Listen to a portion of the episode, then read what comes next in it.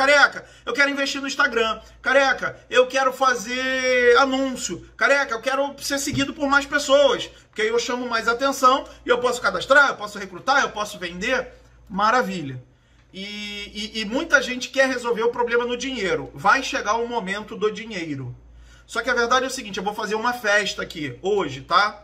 E aí eu vou fazer essa festa, vou fazer um churrasco e vou convidar o Cláudio, o Pablo, a Eliene, o Carlos, o José, a Raquel, a Jeane, o Juan, é, o Linsmar, o Alessandro, Cleive, Elineuza. Vou convidar todo mundo para minha festa.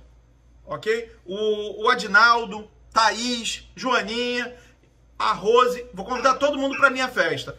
Só que tem um detalhe.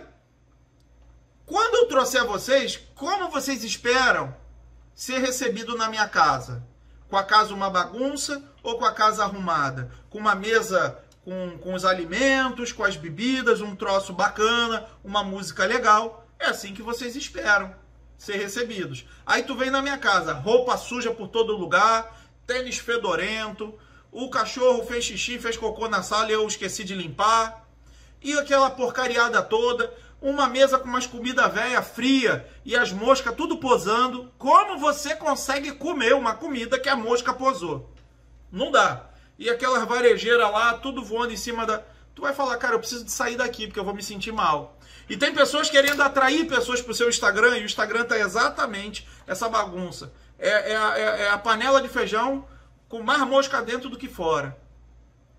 Então, antes de mais nada, a pergunta é: como é que tá o teu Instagram?